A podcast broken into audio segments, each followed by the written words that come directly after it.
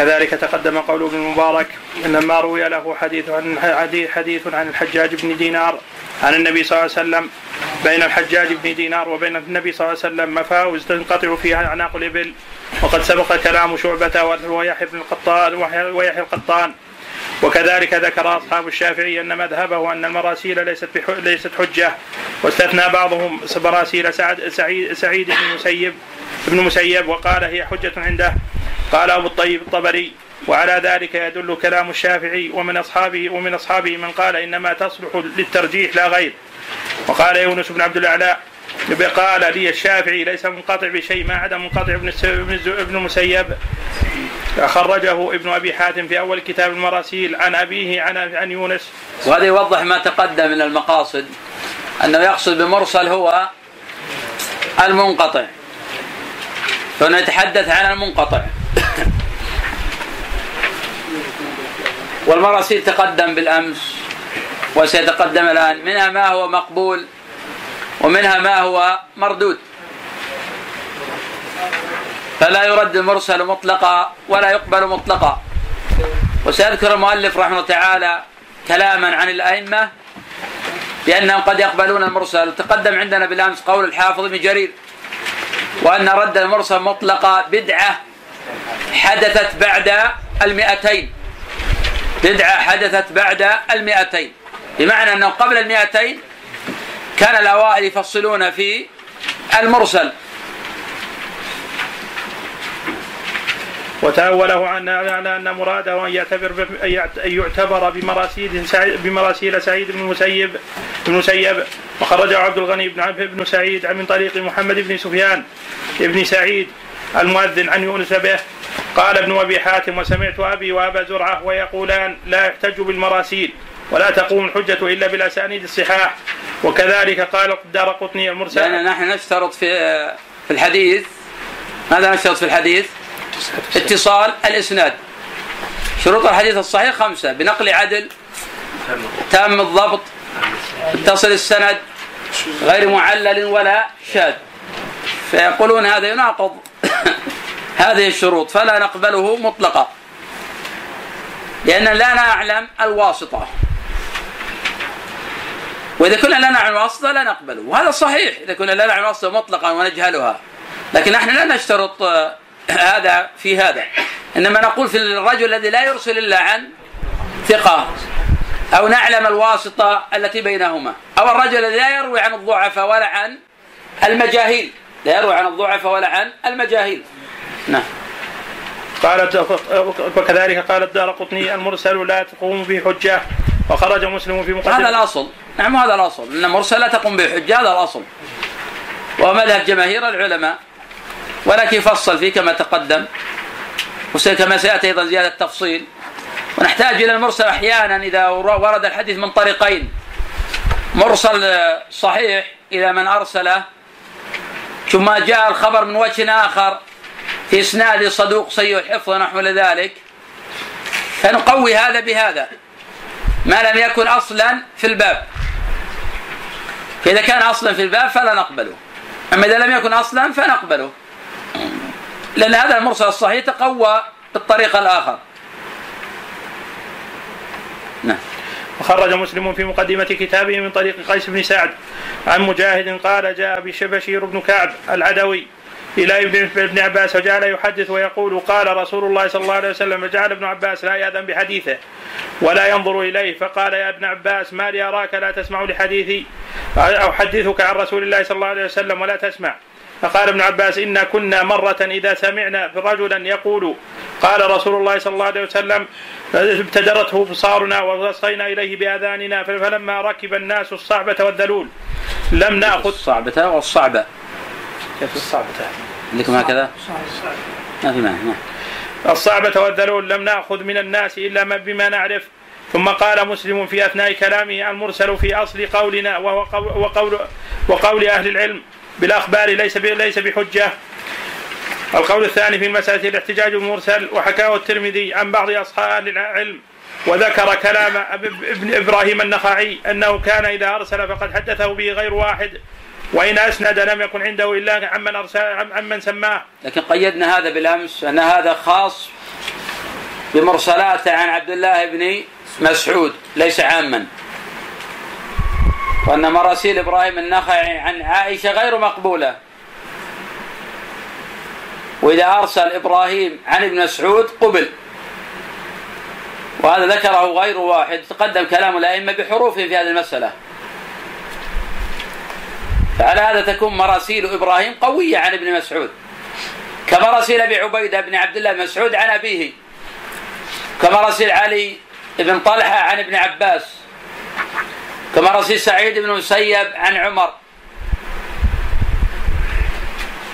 نعم. كان إذا أرسل وقد حدثه به غير واحد وإن أسند لم يكن عنده إلا من سماه وهذا يقتضي ترجيح المرسل على المسند على المسند لكن عن النخع لكن عن النخع خاصة فيما أرسله عن ابن مسعود خاصة وقد قال أحمد في مراسيل النخعي لا بأس بها. وقال ابن معين مرسلات مرسلات ابن ابن المسيب أحب إلي من مرسلات الحسن ومرسلات إبراهيم صحيحة إلا حديث تاجر البحرين وحديث, وحديث الضاحك في الصلاة. وقال أيضا إبراهيم واعجب إلي بالمرد مو عن ابن مسعود الضحك في الصلاة؟ نعم. الضحك في الصلاة. واضح. تتكلم عن الرصيد الآن. نعم. وقال أيضا إبراهيم وأعجب إلي بمرسلات من من سالم والقاسم وسعيد بن المسيب قال البيهقي والنخعي نجده يروي عن عن قوم مجهولين لا يروي عنهم غيره. مثل مثل مثل مثل مثل هني بن نويرة وخزام الخطائي وقرثع الضبي ويزيد بن ابن اوس بن ابن أوس وغيرهم. وقال وقال العجلي مرسل الشعبي صحيح لا يكاد يرسل إلا صحيحا.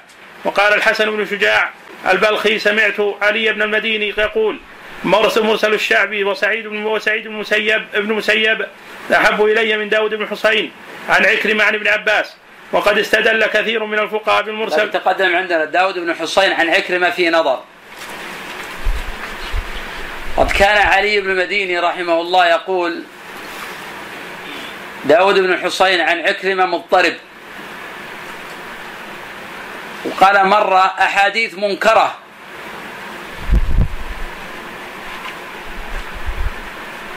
وهذا من دقائق علم الرجال والعلل حيث يكون الحافظ ثقة كل الرجال ضعيفا في فلان. وهذا من أسباب الأسباب ذكرت لكم بالأمس في معنى على شرطهما. أننا لا نقبل. الراوي إذا كان موجودا في الصحيحين ما لم يكن على نسق واحد. ذكرت ثلاثة أقاويل في معنى على شرطهما. ما هي؟ ما معنى على شرطهما؟ على نفس رجال البخاري ومسلم. القول الأول أن يكون رجال الإسناد هم رجال البخاري ومسلم. هذا القول الأول. قلنا هذا قول ضعيف. لأنه إذا معنى هذا قد تكون في علة. وضربنا مثلا بذلك في حديث همام بن يحيى وهم رجال الستة عن ابن جريج وهم رجال الستة عن الزهري وهم رجال الستة عن أنس وهو الصحابي كان الرسول صلى الله عليه وسلم إذا أراد يدخل الخلاء وضع خاتمه قلنا هو معلول قد قال أبو داود عقب في سنن هذا خبر منكر. قال الثاني أن رجاله روى لهم الشيخان نفس الرجال السند روى لهم الشيخان. هو نفس هذا القول الآخر. يكون رجال موجود عندنا هم رجال الشيخين. انهم في القوة والتوثق مثل رجال. نعم. القول الثاني أن هؤلاء في القوة والضبط كرجال الشيخين. قلنا أيضا هذا ضعيف القول. وهذا القول الثاني في المسألة. القول الثالث. الثالث أن الإسناد نفس اسناد الصحيح. نعم. أن يوجد هذا الإسناد على نسق واحد في الصحيحين وهذا صح الاقوال حينئذ نعلم أنه قد انتفت علته. لأنه قال البخاري قد خرج له من هذا الطريق بنفس هذا الإسناد. لأن البخاري قد يتقي فلانا عن فلان. من ذلك أبو معاوية محمد بن خازم الضرير ثقة في الأعمش. بل هو من أوثق الناس في الأعمش. بل هو من أوثق الناس في الأعمش. ولكنه في غير الأعمش في كلام. مروياته عن هشام فيها كلام. مروياته عن عبيد الله بن عمر العمري فيها كلام. فهو ثقة في الأعمش. إذا روى عن غير الأعمش ينبغي التثبت من رواياته. فلا نقول إذا رأينا أبا معاوية محمد بن الضرير عن هشام بن عروة عن أبي عن عائشة نقول هذا على شرط الشيخين. ومن الذي قال لك أن الشيخين قد احتج بأبي معاوية عن هشام؟ هذا غلط. قد احتج الشيخان بأبي معاوية عن الأعمش ولم يحتج الشيخان بأبي معاوية عن هشام. وذاك الرواية اللي في البخاري وقعت توضأ لكل صلاة. قلنا بأنها معلولة لأن من رواية أبي معاوية عن هشام اللي وقعت في مسلم رواية وأول حديث في باب غسل الجنابة. آه، وفي حديث عائشة قد وغسل رجليه أشار مسلم إلى شذوذها. لأن من رواية أبي معاوية عن هشام بن عروة ولم يروي هذا اللفظ غير أبي آه، معاوية. ولهذا نظائر ولهذا نظائر. نعم. وقد استدل كثير من الفقهاء بالمرسل وهو الذي ذكره أصحابنا عن أنه صحيح عن الإمام أحمد وهو قول أبي حنيفة وأصحابه وأصحاب مالك أيضا هكذا أطلقوه. وفي ذلك نظر سنبين علته إن شاء الله تعالى وحكي الاحتجاج بالمرسل عن أهل الكوفة وعن أهل العراق جملة. وحكاه الحاكم عن إبراهيم النخعي وحماد بن أبي سلم سليمان وأبي حنيفة وصاحبيه. وقال أبو داود السجستاني في رسالته إلى أهل مكة. المؤلف رحمه الله تعالى يورد أحيانا قول بعض الفقهاء ومن ليس لهم عمق في علم الحديث مثل قبول المرسل. هنا يورد حديث القول في حماد بن أبي سليمان. وهو إن كان من أهل الحديث لكنه صدوق سيء الحفظ. ثم أورد أبا حنيفة وصاحبيه وهذا فقهاء ليس من أهل الحديث. فهذا مجال مجال علل. كان المفروض يقتصر على قول أكابر أهل العلم وأهل العلل والمعرفة. ما تدرج أقاويل الفقهاء في ذلك وهذا الذي نعيبه إحنا بسبب إدخال المذاهب المتأخرين بأقاويل المتقدمين. يريد كلام الفقهاء وأقاويل المتأخرين في كلام أهل الحديث. وذاك حماد بن أبي سليمان هذا سيء الحفظ. وكانت له عناية بالفقه. وذاك من تلاميذه حماد بن زيد. وكان حماد بن زيد إذا أتى إليه لا يسأله إلا عن الحديث ولا يطالبه إلا بالحديث. فكان حماد بن أبي سليمان يتضايق من حماد بن زيد. فإذا جاء قدم من بعيد قال من هذا؟ فإذا قيل له حماد بن زيد قال لا حياه الله ولا بياه. كان يتضايق منه. يعني لا يقرر المسألة إلا يطالب بالدليل. ويسأل عن مستنده وعن هذا الحديث وممن أخذه. نعم. وقال أبو داود السجستاني في رسالته إلى أهل مكة وأما المراسيل فقد كان يحتج بها العلماء فيما مضى مثل مثل سفيان الثوري سفيان الثوري ومالك ومالك بن أنس والأوزاعي حتى جاء الشافعي وتكلم فيه وتابعوا على ذلك أحمد بن حنبل وغيره.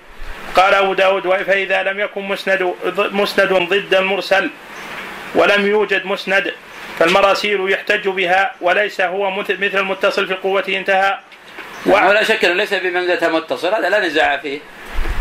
وتقدم انه لا نزاع لا يقبل مطلقا. هذا متفق عليه. وإنما يقبل بشروط ويرد بشروط. نعم. واعلم أنه لا تنافي بين كلام الحفاظ وكلام الفقهاء في هذا الباب. فإن الحفاظ إنما يريدون صحة الحديث المعين. إذا كان مرسلا وليس هو وليس وهو ليس بصحيح. على طريقتهم لانقطاعه وعدم اتصال إسناده إلى النبي صلى الله عليه وسلم. وأما الفقهاء فمرادهم صحة ذلك المعنى الذي دل عليه الحديث. فإذا عضد ذلك, عضد ذلك المرسل قرائن تدل تدل على أن له أصلا قوي الظن بصحته بصحة ما دل عليه. فاحتج به مع ما احتف به من قرائن القرائن. وهذا هو التحقيق في الاحتجاج بالمرسل عند الأئمة كالشافعي وأحمد وغيرهما مع أن مع أن في كلام الشافعي ما يقتضي صحة المرسل عند حينئذ وقد سبق قول قول أحمد أحمد في مرسلات ابن المسيب صحاح ووقع مثله في كلام ابن المديني وغيره قال ابن المديني في حديث يرويه أبو عبيدة ابن ابن عبد الله بن مسعود عن أبيه هو منقطع وهو حديث ثبت. نعم حديث ثبت لأنه يروي بواسطة أهل بيته. وهذا دليل على وجب التثبت في مرويات أبي عبيدة. كأبي عبيدة عن أبيه كان الرسول صلى الله عليه وسلم في التشهد الأول كأنه على الرضف أي الحجاره المحماة. هذا منقطع لكنه مقبول. لأن مرويات أبي عبيدة عن أبيه قوية. هذا علي المدينة يحتج بها يعقوب يحتج بها الدار قطني يحتج بها. نعم. قال يعقوب بن شيبة إنما استجاز أصحابنا يدخلوا حديث ابن أبي عبيدة مع نبيه في المسند يعني في الحديث المتصل لمعرفة أبي عبيدة أبي عبيدة بحديث أبيه وصحتها وأنه لم لم لم يأتي فيها بحديث منكر. وقد ذكر ابن جرير وغيره أن إطلاق القول بأن المرسل ليس بحجة من تفصيل من غير تفصيل بدعة حدثت بعد المئتين. ونحن نذكر كلام الشافعي وأحمد في في ذلك بحروفه. قف على هذا. والسلام على نبينا محمد وعلى آله وصحبه وسلم تسليما كثيرا. أورد هذه الآيات لبيان اثبات الإرادة والمشيئة لله جل وعلا. وهذه الصفة إحدى الصفات السبع المثبتة عند الأشاعرة ونكرر فإن إثبات الأشاعرة ليس كإثبات أهل السنة والجماعة. فنحن معاشر أهل السنة نثبت لله الأسماء والصفات ونثبت لله كل ما سمى به نفسه. أو وصفه به رسول محمد صلى الله عليه وسلم إثباتا بلا تمثيل وتنزيها بلا تعطيل. فمن الأدلة على إثبات المشيئة لله جل وعلا قوله تعالى ولولا إذ دخلت جنتك قلت ما شاء الله ولولا بمعنى هلا يعني هلا إذ دخلت جنتك يعني بستانك؟ الجنة هنا المقصود بها البستان. قلت ما شاء الله. يؤخذ من هذا أن الإنسان إذا رأى شيئا يعجبه برك عليه وقال ما شاء الله. وقول قلت ما شاء الله. الما هنا يحتمل أنها موصولة. الما هنا يحتمل أنها موصولة. فعلى هذا يكون المعنى قلت هو الذي شاء الله. يكون المعنى قلت الذي هو الذي شاء الله. لأن ما بمعنى الذي تكون. والعائد محذوف. تقديره شاءه. والعائد محذوف تقديره شاءه. ويحتمل أن تكون ما هنا شرطية.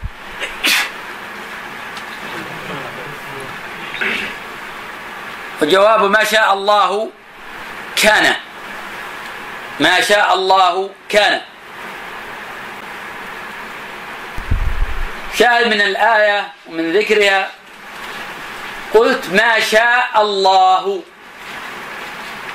في إثبات المشيئة لله جل وعلا. فنحن نثبت ذلك لأن الله أثبت ذلك لنفسه. فلا نمثل ولا نكيف ولا نحرف ولا نعطل.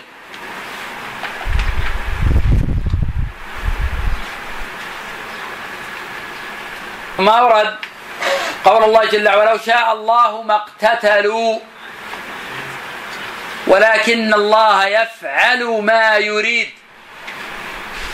في إثبات الإرادة لله جل وعلا.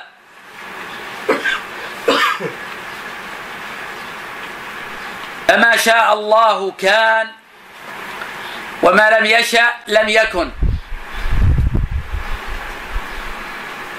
ولا يكون إلا ما يريد الله جل وعلا وهذا من كمال قوته ونفوذ مشيئته في عباده. والإرادة نوعان. إرادة كونية قدرية. وإرادة شرعية دينية. الأولى إرادة كونية قدرية. النوع الثاني إرادة شرعية دينية. والفرق بين الإرادتين أن الإرادة الكونية القدرية قد يحبه الله وقد لا يحبه. يعني لا تلازم المحبة.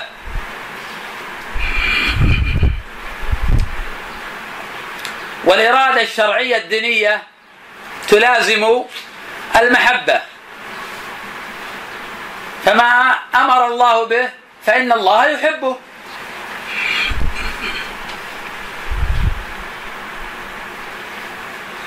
وهذه الإرادة لا تلازم الفعل. قد يفعل العبد وقد لا يفعل.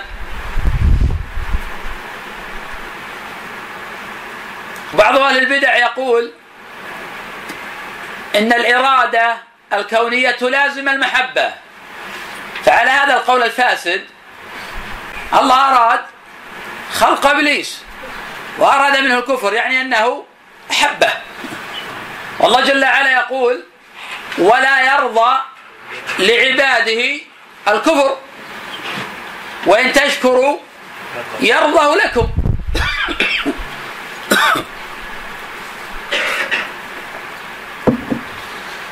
ثم أورد قول الله جل وعلا أحلت لكم بهيمة الأنعام وهي الإبل والبقر والغنم. هذه بهيمة الأنعام. إلا ما يتلى عليكم أي مما استثني كقوله تعالى حرمت عليكم الميتة والدم ولحم الخنزير. الآية. قول غير محل الصيد. هذا استثناء منقطع. ما الفرق بين الاستثناء المنقطع وبين الاستثناء المتصل؟ ما الفرق بينهما؟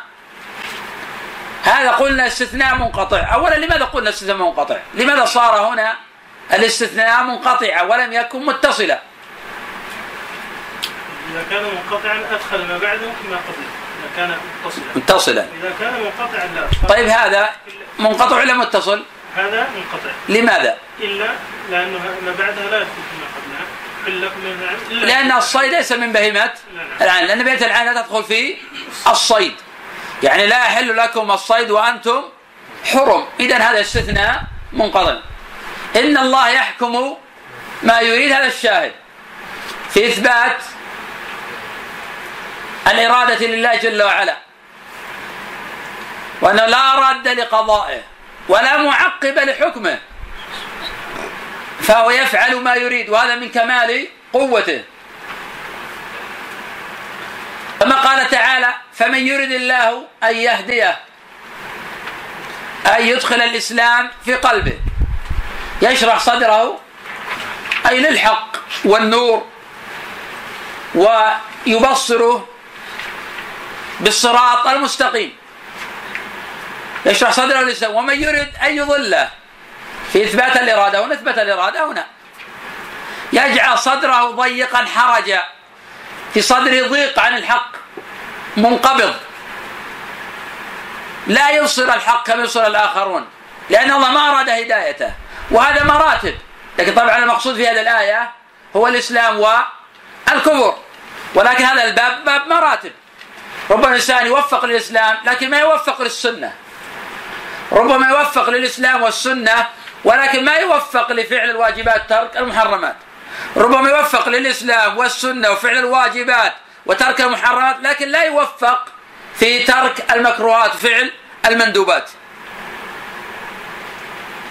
وهذا فضل الله يؤتيه من يشاء والله ذو الفضل العظيم. ولا في الآية إثبات الإرادة ومجموع هذه الآيات الأربع نستفيد منها إثبات توحيد الإلهية إثبات توحيد الربوبية وإثبات توحيد الأسماء والصفات. ابن من أين أخذنا توحيد نبدأ بالأسماء والصفات.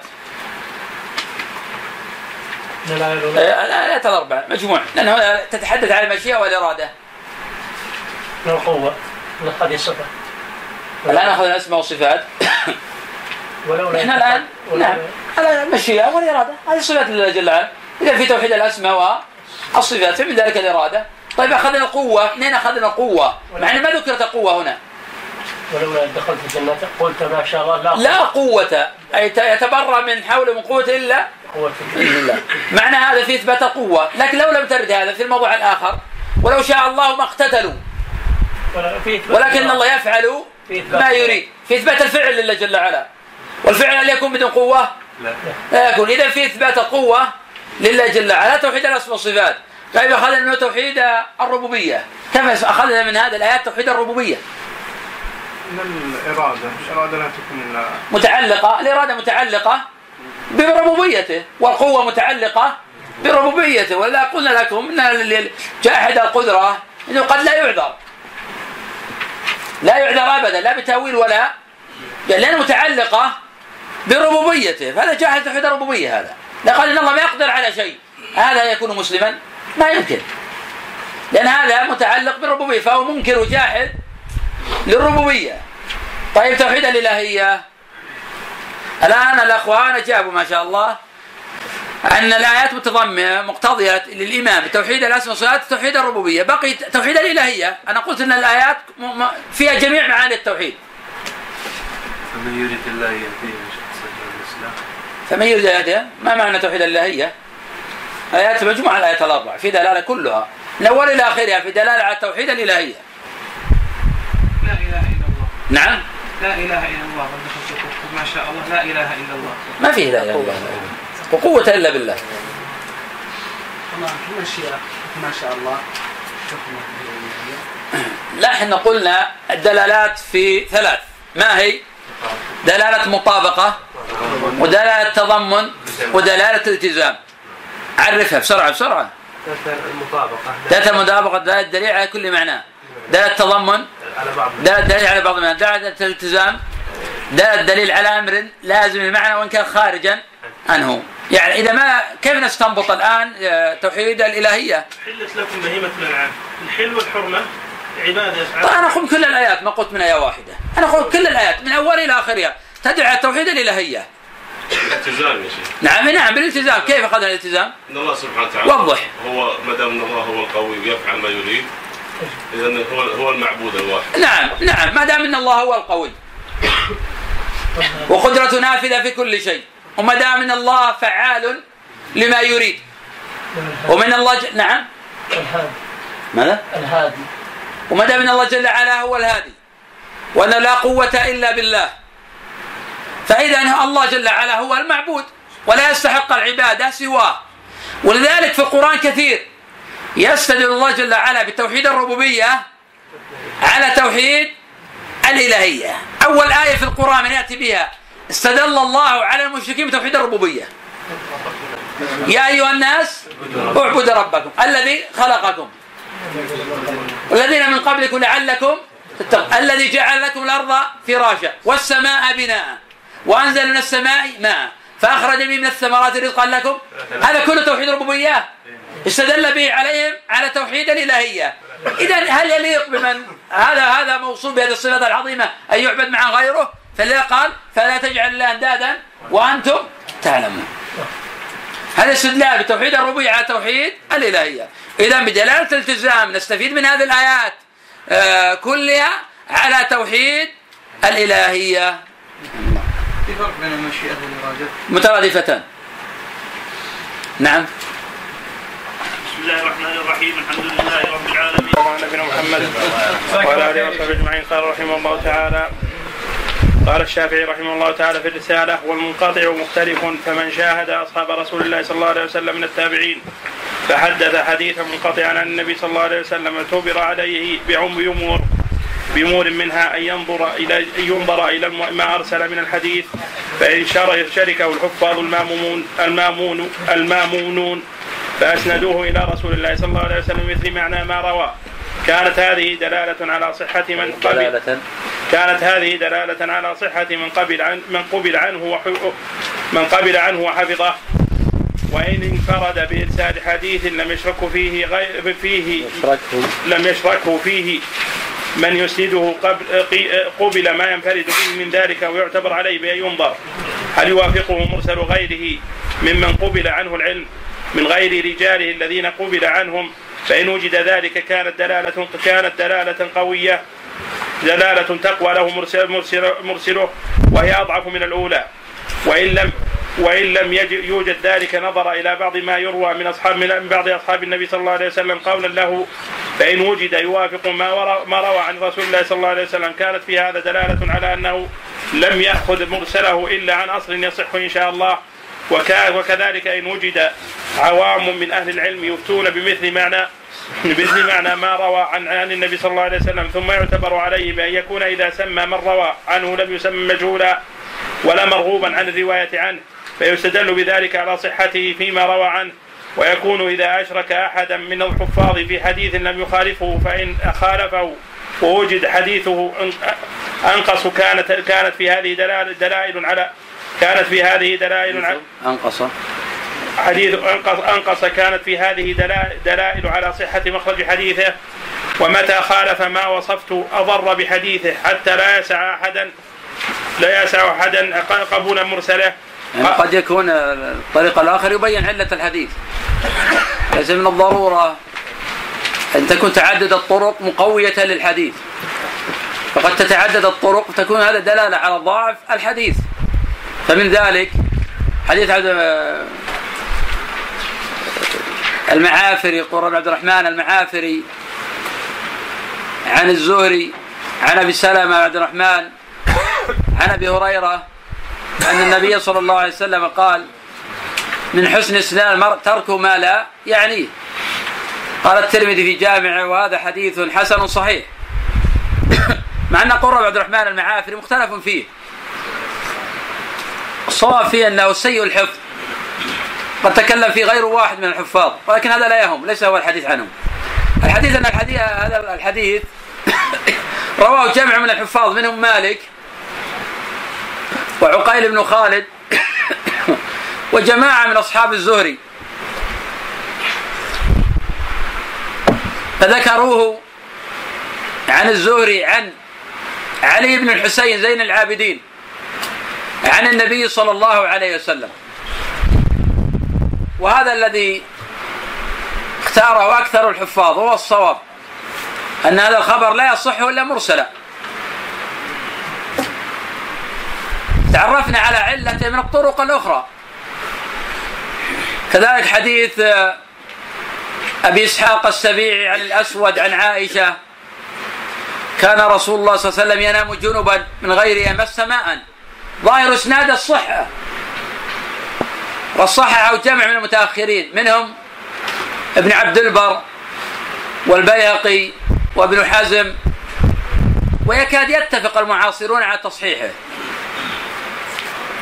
مع أن ابن عبد الهادي في المحرر حكى عن غير الإجماع على ضعف عند له وهذا الإجماع الصحيح فقد ضعف هذا الخبر البخاري وأحمد أو أحمد والبخاري ومسلم في كتاب التمييز واكابر الحفاظ والعلة في هذا الحديث واضحة كما بينها الترمذي أيضا في جامعه. فحين تعزل هذا الخبر عن الأحاديث الأخرى تصحح قوة رجاله. وحين تجمع طرق الحديث يتبين لك أنه معلول. وهذا من أعظم الفروق التي أذكرها لكم بين المتقدمين وبين المتأخرين وأنه لا يجوز الاعتماد على ظواهر الأسانيد ولا يجب التدقيق في العلة. ومتى ما رأيت حديثا ظاهر إسناد الصحة لم يجوز الحكم به. ما لم تنظر في كلام أهل العلل فقد يكون ظاهره الصحة ومعلول. قبل قليل تحدثنا عن حديث شعيب بن أبي حمزة عن المنكدر عن جابر كان آخر الأمرين ترك الوضوء من مسه النار. هذا روى أبو داود. وظاهر إسناده الصحة ولكنه معلول. وعليه عول من يقول بأن لحم الجزور لا ينقض الوضوء. وهذا خبر معلول كما بين علة أبو داود في سننه وكما بين علة أبو حاتم في العلل كما بين علة ابن حبان مع تساهل ابن حبان إلا الحين أورد في الصحيح بين علته وأن هذا الخبر مختصر وقد غلط فيه شعيب بن أبي حمزة. وأصل الحديث في الصحيحين أن النبي صلى الله عليه وسلم أكل من كتف شيء ولم يتوضأ. ففهمه شعيب على هذا الفهم. قال كان آخر الأمرين ترك الوضوء مما مست النار. إذا لا نحكم على ظواهر الأسانيد. لابد أن ننظر في العلل. فقد يكون الحديث ظاهره الصحة وهو منكر. نعم. قال وإذا وجدت الدلائل بصحة حديثه بما وصفته أحببنا أحببنا أن يقبل مرسله. ولا نستطيع أن نزع- أن نزعم أن الحجة تثبت بها ثبوتها بالمتصل. وذلك أن معنى المنقطع مغيب يحتمل أن يكون حمل عمن. مغيب. يحي- يحتمل أن يكون يحتمل. يحتمل أن يكون حمل عمن يرغب عن الرواية عنه. إذا سمي وأن وأن بعض المنقطعات وإن وافقه مرسل مثله فقد يحتمل, يحتمل أن يكون مخرجهما واحد. من حيث لو سمي أن يكون مخرجهما واحدا من حيث لو سمي أخرجهما مخرجهما واحدا. من حيث لو سمي لم يقبل. وأن قول بعض بعض أصحاب النبي صلى الله عليه وسلم إذا قال برأيه لو وافقه لم يدل على صحة على صحة مخرج الحديث دلالة قوية. إذا نظر فيها ويمكن أن يكون إنما غلط غلط به حينما حين سمع قول بعض صحاب قول بعض أصحاب النبي صلى الله عليه وسلم فوافقه ويحتمل مثل ذلك مثل هذا. نقوي مرسل جاء من وجه آخر. أما إذا لم يأتي من وجه آخر فلا نصححه. كي يأتي الحديث تارة مرسلا وتارة موصولا. فهذا يعل هذا فلا نقول هذا يتقوى بهذا هذا لا أصل له. فحين يأتي المرسل من وجه صحيح ثم يأتي الموصول من وجه آخر فيه ضعف فيه لين ويتقوى الصحابي هذا يتقوى بهذا. وهذا قليل عند الأوائل. إنما اعتمده كثير من الأواخر. أما عند الأواخر فكانوا مقلين من هذا جدا. نعم. ويمكن أن يكون إذا غلط إنما غلط به حين سمع قول بعض أصحاب النبي صلى الله عليه وسلم فوافقه ويحتمل مثل هذا. إذا هذا في من يوافقه بعض اصحاب أصحاب الفقهاء. قال فأما من بعد بعد كبار التابعين فلا أعلم منهم أحدا يقبل مرسل يقبل مرسله لامور احدهما لامور أحدهما. ان انه أنهم أشد تجوزا في في من يروون عنه. والآخر أنهم ت- ت- أنهم توجد عليهم الدلائل فيما أرسلوا بص- بضعف مخرجه. وال... تقدم عندنا بعض الشروط في قول المرسل ما هي؟ أنه لا يقبل لا يقبل المفروض لأن ما نريد الأحكام يقبل ما يقبل لكن ذكرنا الشروط في القبول. أن يكون آه، معلوم الواسطة لا لا يروي إلا عن ثقة. يكون ما إذا علمنا الوصف انتهى الإشكال. لا لا يروي إلا عن ثقة. ثقة. نعم. يعني ما ثبت أن يروي عن ضعفاء مثلا. نعم. احتمال أن يكون الساقط هذا ضعيفا. طيب نعم. لا يكون معروف أيضا بالرواية عن الضعفاء المجاهيل. المجاهيل نعم. المجاهيل.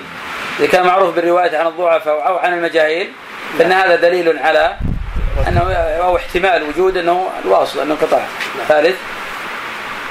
نعم. يكون طبقة كبار التابعين. يكون من طبقة كبار التابعين. إذا تحدثنا على حديث آه، إسماعيل بن أبي خالد عن قيس بن أبي حازم عن جرير بن عبد الله أن النبي صلى الله عليه وسلم قال أنا بريء مسلم يقيم بين أظهر المشركين. قلنا أن أكبر الأكابر الحفاظ يعلونه بالإرسال منهم البخاري ومنهم أبو حاتم ومنهم الترمذي ومنهم أبو داود في سننه أيضا ومنهم الدار قطني وأكابر الحفاظ. نستطيع أن نقول هذا شيء باتفاق من الأوائل. على إعلاله بالإرسال لكن أضفنا إلى ذلك أن قيس بن أبي حازم مخضرم. قيس بن حازم مخضرم. قيل له إدراك لجميع العشرة المبشرين بالجنة. فهذا مرسل قوي. فهذا مرسل قوي. نعم ليس هو بمنزلة مراسيل سعيد بن المسيب لكنه مرسل قوي. لأن من كان له هذا الإدراك كان مخضرما وروى إرسالا حديثا مرسلا كان لقول قوة عمن جاء متأخرا كصغار هؤلاء تقدم عندنا أيضا الإرسال لازم يكون آه، تابعا للنبي صلى الله عليه وسلم. قد يكون في المنقطع. كإبراهيم النخعي مثلا عن عبد الله بن مسعود. هذا صحيح. هذا صحيح. لأنه إما أنه يروي بواسطة الثقات. كأبي عبيدة بن عبد الله. هذا صحيح. لأنه يروي بواسطة آه، الثقات. نعم. والآخر كثرة الإحالة في الأخيار. وإذا كثرت الإحالة كان أمكن الوهم وضعف ما يقبل منه. عنه. انتهى كلام نعم. والآخر كثرة الإحالة في الأخبار. وإذا كثرت الإحالة كان أكثر الوهم وضعف من يقبل عنه من يقبل عنه. انتهى كلامه ومضمون كلام الشافعي وهو كلام حسن جدا ومضمونه أن أن الحديث المرسل يكون صحيحا ويقبل بشروط منها. في نفس المرسل وهي ثلاثة أن لا يعرف له رواية عن من غير مقبول الرواية من مجهول أو مجروح. ثانيهما ثانيها ان ان أن لا يكون في ممن يخالف الحفاظ إذا أسند الحديث فيما أسندوه. فإن كانت ممن يخالف الحفاظ فإن كان ممن يخالف الحفاظ عند الإسناد لم يقبل مرسله. ثالثها ان يكون من كبار التابعين فإنهم لا يرون غالبا إلا عن صحابي. أو تابعي كبير وأما غيرهم من من صغار التابعين ومن بعدهم فيتوسعون في الرواية عمن لا تقبل روايته وأيضا فكبار التابعين كانت الأحاديث في وقتهم الغالب عليها الصحة. إلى كم ينقسم التابعون؟ صبيح إلى كم ينقسم التابعون؟ صغار وكبار مثلا ومقصود بالكبار هنا كبار مدرك اصل الصحابة يعني في السن إلى كم ينقسم الطبيعي كم يقسمون؟ أربعة والله أربعة. ثلاثة. ولا كون نعم. قد تكون أنت أدرى الخضرمون الكبار المتوسطون والصغار المخضرمون إذا اعتبرناه من التابعين قد يكون من الكبار. يعني أصاب ثلاثة. يعني لأن المخضرمين حتى من كبار التابعين. ذكر لنا خمسة من كبار التابعين. قيس بن أبي حازم. قيس بن أبي حازم. سعيد بن المسيب. سعيد بن المسيب. الحسن البصري. حسن البصري. أبو عبيدة بن عبد الله بن مسعود. عروة بن الزبير. عروة بن الزبير. الله عروة ممكن لكنه ولد عروة في أول خلافة عثمان أو تتبي من هو قبله كعبد الله بن بريدة مثلا. ولد قبله بكثير. طيب خمسة من أوساطهم نعطي خمسة من أوساطهم. أوساط التابعين أي نعم. من وكل من ولد بعد الخامسة والعشرين. قتادة لا وين قتادة. قتادة من صغارهم. قتادة أول السنة الستين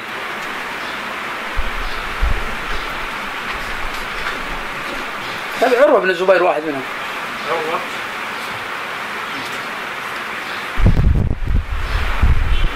علي بن طلحة لا هذا متأخر. طيب أبو إسحاق السبيعي ليس منهم. نعم لأنه ولد سنة اثنتين وثلاثين الزهري الزهري وإن كان الزهري محتمل متى ولد الزهري؟ أولا أسألك ليش قلت الزهري؟ ما يمكن تعرف هذا إلا متى ولد متى ولد الزهري؟ متى ولد الزهري؟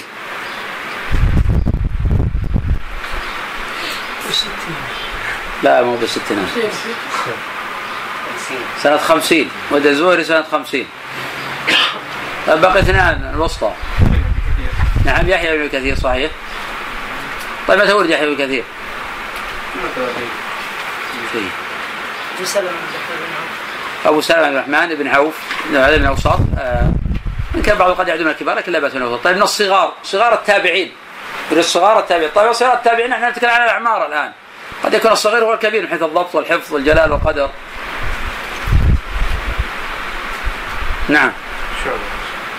شعبة من أدرك من الصحابة؟ متى ولد شعبة؟ حتى نعرف هو تابعي أصلا غير تابعي. تقول شعبة. متى ولد؟ 80 سنة 80 لقي من من الصحابة؟ أبو حنيفة أبو حنيفة متى ولد؟ أبو حنيفة متى ولد؟ 80 سنة 80 أدرك أحد من الصحابة؟ طيب كيف نثبت بأنه تابعي؟ التابعي بماذا يثبت؟ عرف التابعي. ومن لقي الصحا- الصحابي؟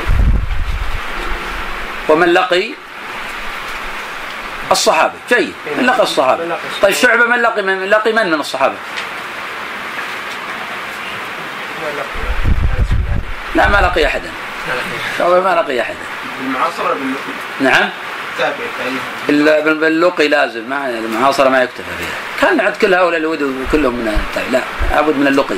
حتى يكون صحابيا حتى لقية. لا, إحنا نشترط أيضا يكون له رواية. نعم.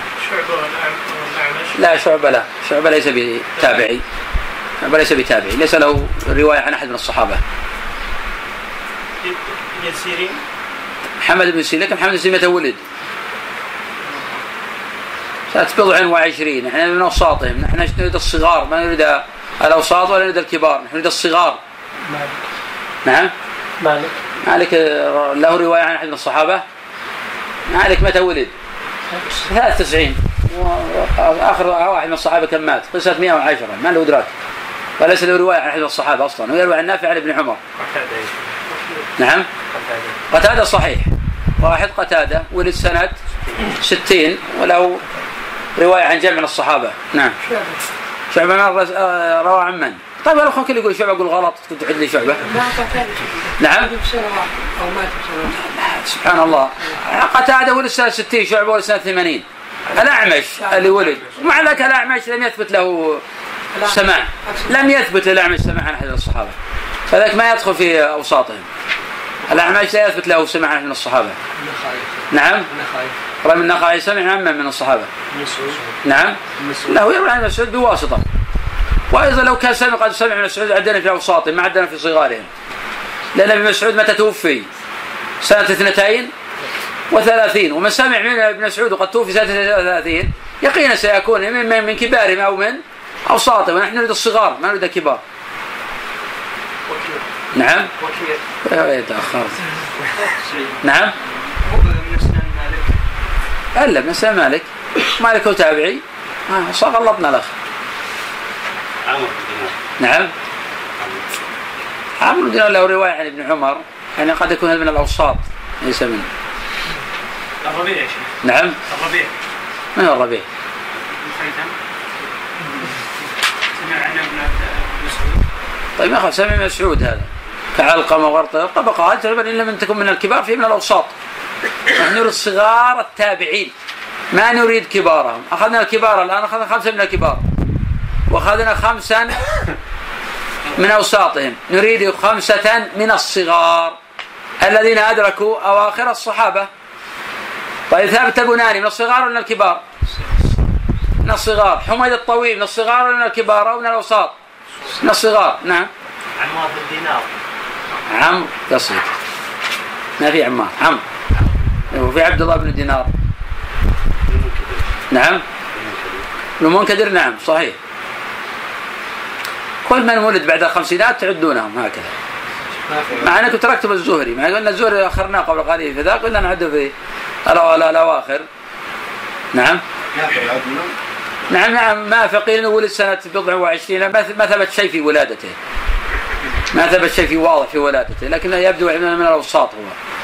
لو رواية عن عمر لكن لم يسمع من عمر. لم يسمع من عمر. هو سمع من أبي هريرة والإسناد الصحيح عند مالك في الموطأ في تكبيرة العيدين. هذا عند مالك في الموطأ. نعم. قف على قف على هذا تأخرنا. بس نعم.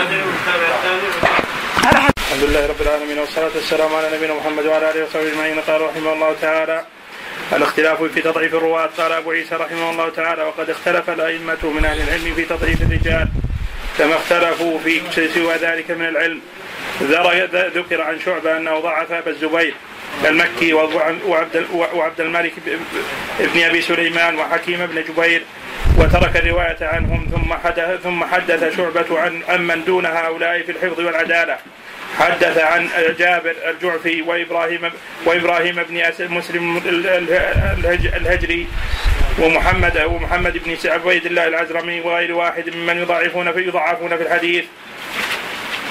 حدثنا محمد بن عمرو بن بهان ال- ال- البصري حتى حدثنا أمية بن خالد قال قلت لشعبة تدع عبد الملك عبد الملك بن أبي سليمان وتحدث عن محمد بن عبد الله عبيد الله العزرمي قال نعم قال أبو عيسى وقد كان شعبة يحدث عن عن طبعا العرزمي العرزمي وقد عيب على شعبة هذا لأن عبد الملك ثقة.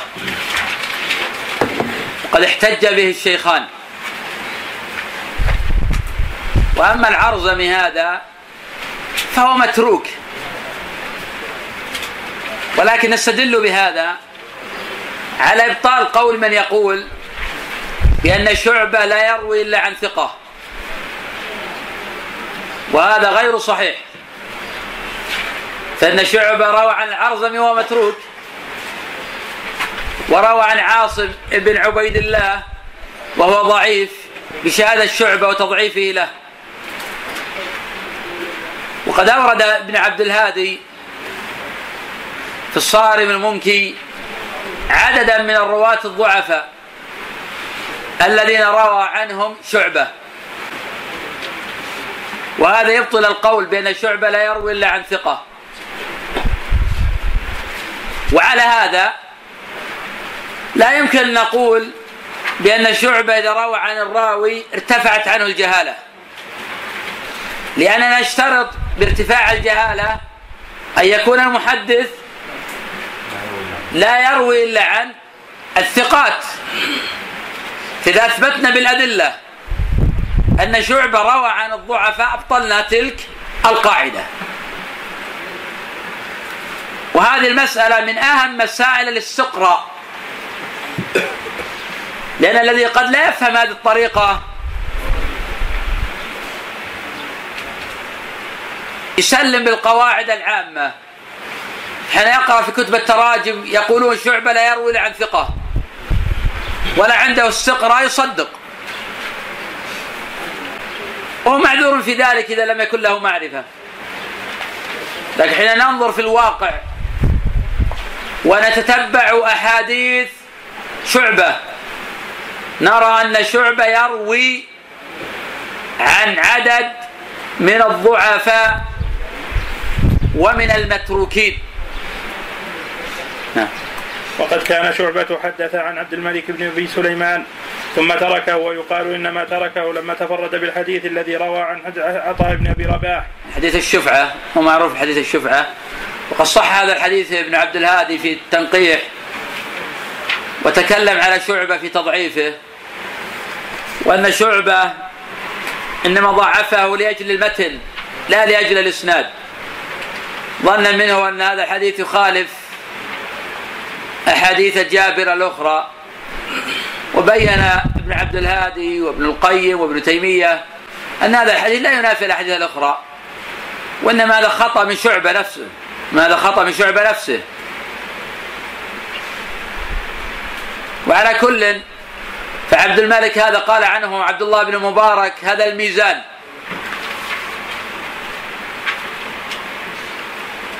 ووثقه الإمام. يحيى ابن معين. وحين روجع في هذا الحديث وأنه قد تفرد به عبد الملك قال عبد الملك ثقة. ولم يأخذ بمراجعة من راجع وأصر على قوله بأن عبد الملك ثقة كالإشارة منه إلى تصحيح هذا الخبر.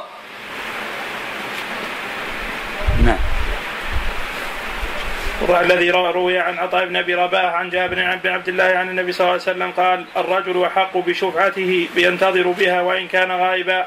إذا كان طريقها ينتظر ينتظر, ينتظر بها وإن كان غائبا. إذا كان طريقها واحدا إذا كان طريقهما واحدا. إذا كان طريقهما واحدا.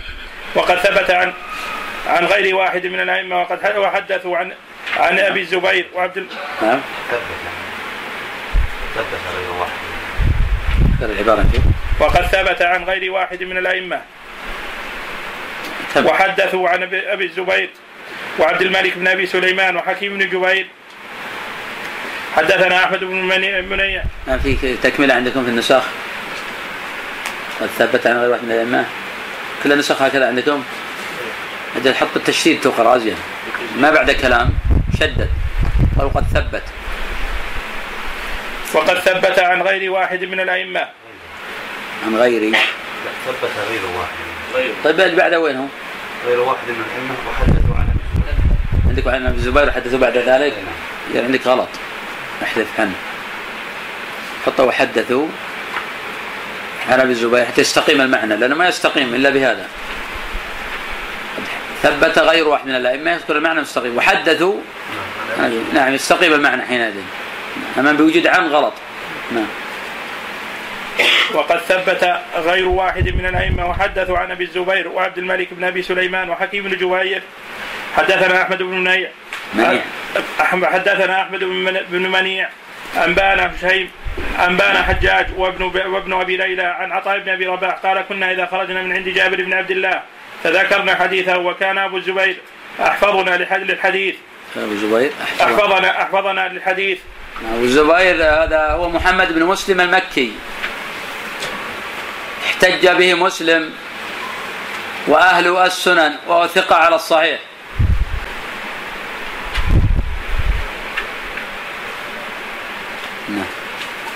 حدثنا محمد بن أبي ابن يحيى ابن أبي عمر المكي. ابني الثانية ابني. حدثنا محمد بن يحيى ابن يحيى ابن أبي عمر المكي. حدثنا سفيان بن عيينة. قال قال أبو الزبير كان عطاء يقد- يقدمني إلى إلى جابر بن عبد الله فأحفظ لهم الحديث. حدثنا حدثنا أبو يحفظ ما ينقلون عنه فيما بعد. فدل ذلك أنه كان أحفظ القوم. ولذلك كان أبو الزبير يقول أنا للصحيفة جابر أحفظ مني بسورة البقرة. ومسألة تدليس أبي الزبير؟ لا تؤثر على حديثه. تدليس أبي الزبير قليل جدا. وعنعنته عن أبي الزبير لا تؤثر مطلقا. لأن عنعنة الموصوف بالتدليس ليست علة في الحديث. إنما العلة إذا ثبت أنه قد دلس. وهذا شرحته أكثر من مرة. وعلى هذا فأبو الزبير عن جابر مقبول مطلقا.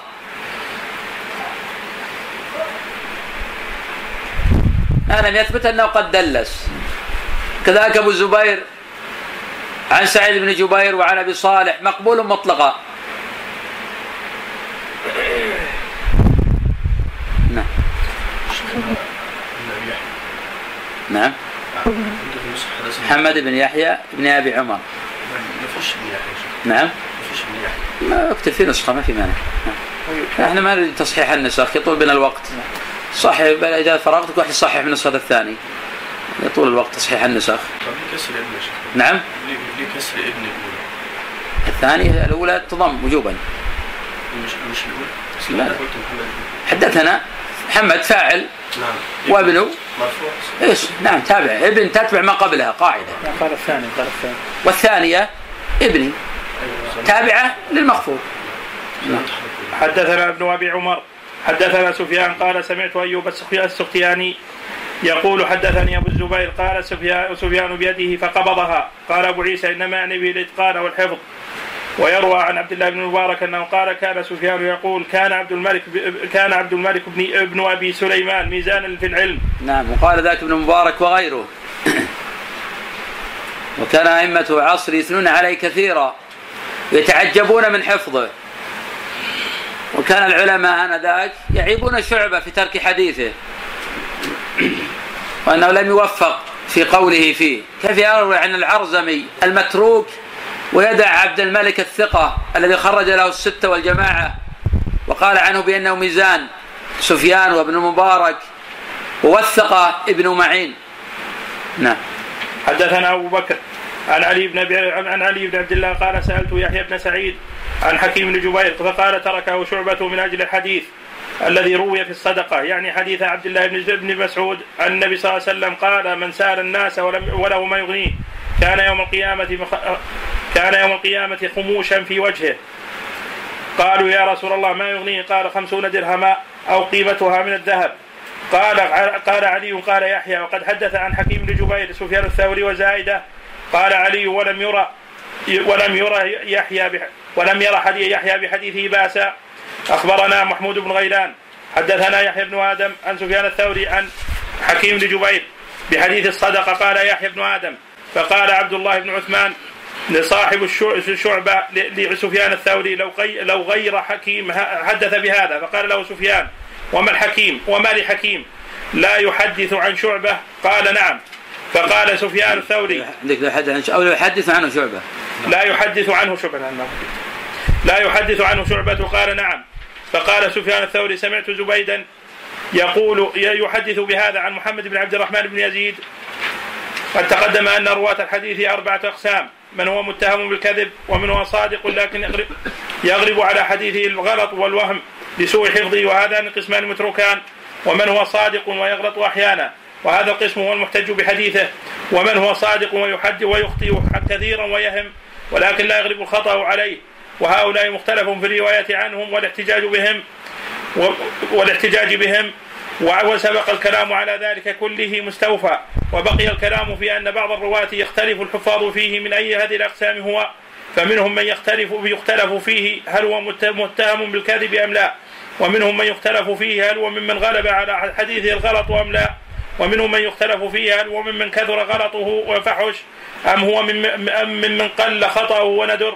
وقد ذكر الترمذي هنا بعض من اختلف اختلف في ترك حديثه وفي الرواية عنه ونحن نذكر أمثلة هذه الأقسام الثلاثة التي ذكرناها إن شاء الله تعالى. قف على هذا. والأقسام التي ذكر الترمذي آه، بن رجب هي أهم الأقسام. بمعنى أن التركيز ومعرفة المختلف فيه هي من أهم هذه الأقسام لمن فهمها وعقلها. لأنه لا يزال خلاف العلماء قديما وحديثا في هذا القسم. هو الصدوق سيء الحفظ الصدوق الذي يهم. كشريك بن عبد الله النخعي القاضي الكوفي وكعبد الله ابن محمد ابن عقيل وكعاصم ابن أبي النجود وكفليح ابن سليمان وكأبي معاوية محمد بن خازم الضرير في غير الأعمش لأنه في الأعمش ثقة ثبت.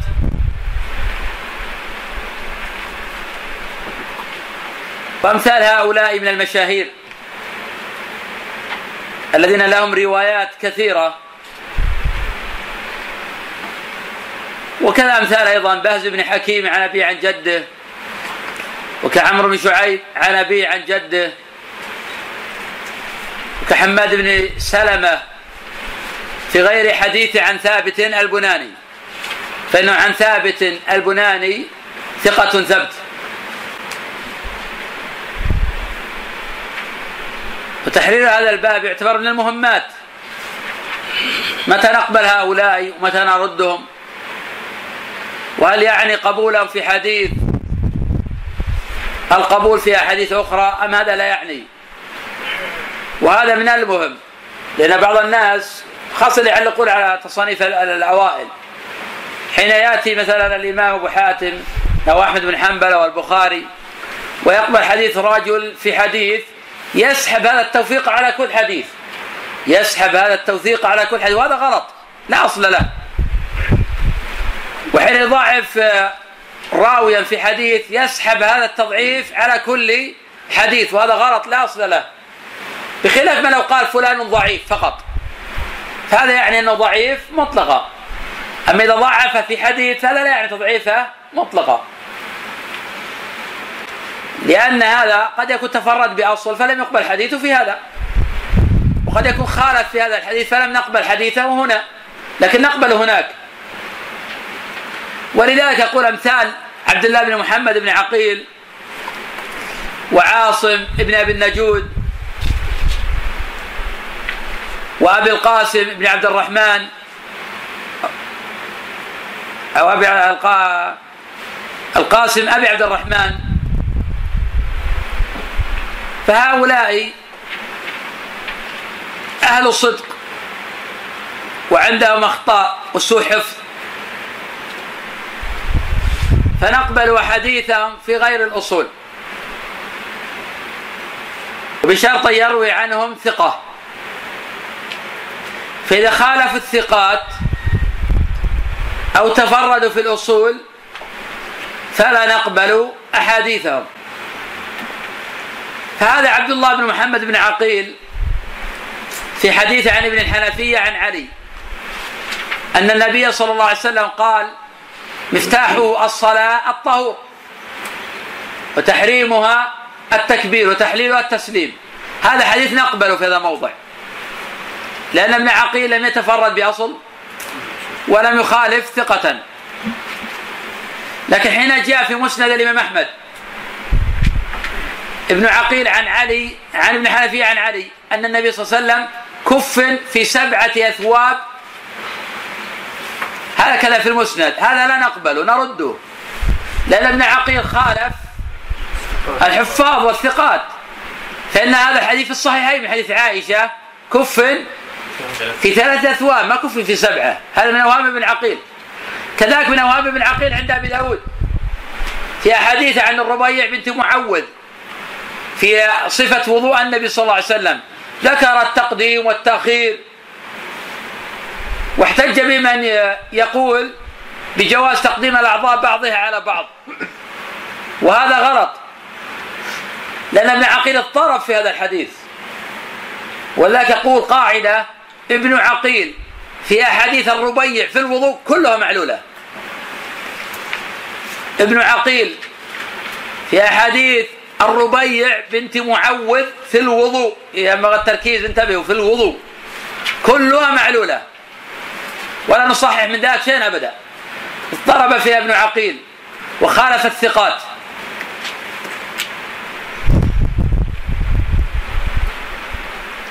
ومن ذلك عاصم ابن أبي النجود. إذا روى عنه ثقه كسفيان الثوري وابن عيينة وزايده والحفاظ كحديث عن زرع عن ابن مسعود لا تذهب الليالي والأيام حتى يملك العرب رجل من أهل بيتي هذا حديث تلقاه العلماء بالقبول وهو حديث صحيح. ولا يعني من هذا أننا نقبل عاصما مطلقا. فإذا قد نقبل في موضوع نرد في موضوع آخر. لأن عاصما يضطرب في رواية عن زر وأبي وائل. كما نص على ذلك غير واحد من الحفاظ. وهذا يزيل الإشكال الموجود عند بعض الناس دائما يناقش بعض الناس يقول تقولون البخاري كل ما فيه صحيح. وما من راوي أكثر رواة البخاري مختلف فيهم. كيف اتفق على توثيقهم؟ فهذا نتيجة جهل بالقواعد هذه. نعم اختلف في عدد كبير من رواة البخاري لكن هذه الاحاديث رواه ما اختلف فيها. لأنه لا يلزم الاتفاق على الحديث الاتفاق على توثيق جميع الرواة وهذه قاعدة مهمة. متى مس أصحابها طالب علم الحديث زالت عنه إشكالات كثيرة. بمعنى قد نحكي الاجماع كحديث عمر إنما اعمال بالنيات. نحكي الإجماع على توثيق صحته وعلى تلقى العلم بالقبول. لكن لا نستطيع أن نحكي الإجماع على توثيق رواته. ففي إسناد محمد بن إبراهيم التيمي قال عنه الإمام أحمد صاحب مناكير يعني صاحب مفاريد. هل نقول هذا الخبر من منكراته؟ كلا. وعلى هذا حديث من عداني وليا وهو من طريق خالد بن مخلد القطواني عن سليمان بن بلال عن شريك بن أبي نمر عن عطاء عن أبي هريرة عن النبي صلى الله عليه وسلم عن ربه. هذا الحديث صحيح في البخاري. الكلام في خادم بن مخلد لا يضر الخبر.